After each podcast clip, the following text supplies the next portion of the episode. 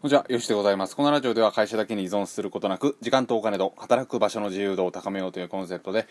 独立10年目のよしがお伝えしております。ということで、えー、今日はね、ラジオをたくさん更新しているわけなんですが、さっきこういったツイートをしました。ね、あのー、なんかまあ、独立10年目をね、今年の春迎えたんですけど、本当にね、意味不明な失敗マジで多かったなっていうようなことを思います。今でも多いんですけどやっぱね失敗の精度っていう風なのが上がってきたかなと思うんですけどやっぱね何やってんのみたいなことをねずっと僕はやったりしていました。例えば、えー、2012年とかだったらツイッターでねいろんな人にいいねしに行ったり、えー、アメブロでいろんな人に足をペタペタつけに行ったりあ足ペタペタつけていったらダメだとかって思ったら今度はツールを使って自分の時間を使ってたらダメだっていうことで自動ツールでねペタペタしてもらったりだとか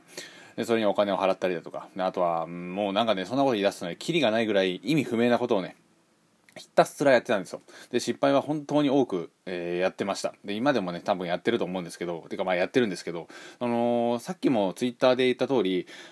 えー、ちょっと読んでない人に向けて言うと、あの、うまくいってる時ってね、勝って兜の尾を締めろじゃないですけど、そんな感じでね、うまくいき続けるんですよ。まあ、例えば収入が伸びていってる時とか、えー、集客がうまくいってる時とか、コンサルティングで結果をうまく出してもらってる時とかね、結構、あの、うまくいけいけみたいな、ガンガンいけいけみたいな感じになる、になるので、その調子でいけばいいんですけど、あの結婚と同じで、あの、なんて言うんでしょう、えー、健やかなる時も、に対して、辞める時もですよね、辞める時、辞める時にいかに支え合えるかっていうのが結婚では大切なように、あのー、ビジネスでもね、全く同じなんですよ。失敗した時、まあ、人生でも同じですかね、失敗した時にね、いかに立ち上がれるかっていう風なのを考えておくべきかなと思います。で、起業っていう言葉も起き上がる業って書きますよね。で、そんな意味かどうかわかんないんですけど、何回もね、失敗して、こけた時にいかにして起き上がる業を持ってるかだと思うんですよ。起き上がる術を持ってるかだと思うんですよね。で、失敗に対してもネガティブなイメージなんてほぼないし、失敗はつまりデータ集める行為なので、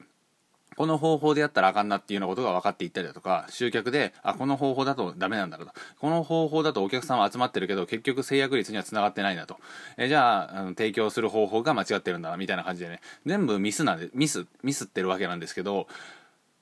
それは データが集まってる状態という風な感じになるわけなんですね。なので、本当にね、辞めるとき、うまくいってないときに、どう自分を立ち直らせるかっていうのをね、自分なりに型として持っておくべきなんですよ。例えば、えー、まあ、教材買って、数万円の教材、数千円の教材、オンラインサロン入ってると。でもうまくいっていないというふうな失敗をしているときに、どうあなたなら立て直しますか？仕事を頑張ってるんだけれども成果が出ないとか、こんなことザラにありますよね。でも生きてたらそんなことだらけですよね。頑張ってるけどうまくいかない。えー、ちゃんとやってるけど結果が出ない。こんなことだらけな現代だからこそ、そういう時にね、うまく立ちな、立ち直る方法、考え方、このあたりをね、押さえておかないと絶対にダメなんですよ。これはもう本当にね、自分の、なんて言うんでしょう。うん、やり方があると思うので、見つけるべきなんですよね。例えば、えー、卵アレルギーの人は卵食べちゃいけないし、自分の体に合ったものをね、あの、摂取していかないといけないわけなので、このあたりをね、ちゃんと自分で調査して確認していかないといけないわけですね。例えば僕だったら、えー、頑張ってるにもかかわらず結果が出なかったら筋トレ行くとか、えー、頑張ってるにも結かかわらず結果が出なかったら、ちょっと山の中を散歩してみるとか、まあ、リフレッシュしてみるっていうような感じですよね。自分なりのちょっと心の休め方であったり、でもここで休んじゃいけないなというふうな感じで、またさらに行動していたりだとか、いうふうな感じでね、あの、起き上がる方法を、すべっていうふうなのをね、自分なりに持ってるんですよ。で、それが、うまくいかなかった時に、またさらに予防ラインが引いてあったりっていう風な感じでやっていくと、失敗してもね、あのー、もう再起不能で無理です、ごめんなさいみたいな感じにはならない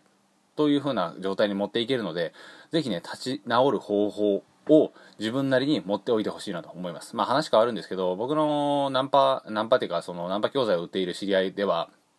知り合いって言ってもおじさんですけど、おじさんは、あの、自分のね、太ももをね、パンパンと2回叩いたら、もうスイッチを切り替えるっていうような感じでもう暗示してるみたいです。あの、どんなことがあったとしても、2回太ももを叩いたら、必ずナンパをする。あのー、まあ、餌を出された犬、パブロフの犬じゃないですけど、もうね、そんな感じ、条件反射レベルで、体が動くようになってるんですよ。これはね、まあ訓練なので、例えば自衛隊の友達とかも、あの、朝5時だとか4時だか忘れましたけど、6時かに、パンパパンパンパンパンパンパンパンパンっていう音楽が流れたらもう、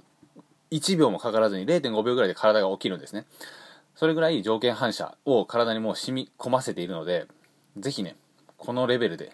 とは言わないですけど、もうこうなったら必ずこうするみたいなね、ルールを設けてほしいなと思います。えー、あのね、自衛隊のやつは本当にすごいですよ。うん、あのー、0.5秒で飛び起きますね。うん。で、なんでそんな早く飛び起きれるのかって聞いたら、もうね、そのレベルで起きないと天候に間に合わないそうです。音楽が鳴った瞬間に体が飛び起きるようになってないと、天候に間に合わないので、それぐらいのレベルでもう起きてしまうというふうな感じなんですね。まあ、条件反射をうまく使って、うまく使ってるというか、そういうふうな感じになってるので、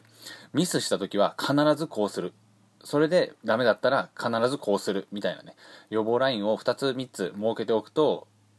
まあ、失敗しても怖くないっていうか、失敗しても立ち上がれるっていうか、まあ、結局はね、そのミスった時にどう立ち上がれるかなので、えー、なのでっていうか、そこが勝負なので、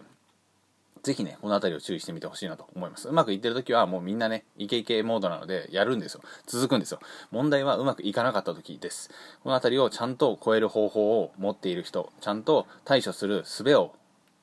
まあ、持っている人がうまくいくんじゃないかなと思います。うまくいかないことだらけだからね。えー、というような感じで注意してみてほしいなと思ったので、このラジオをシェアさせていただきました。よかったら下から無料メルマガやっておりますし、失敗した方法をね、すべて省いて、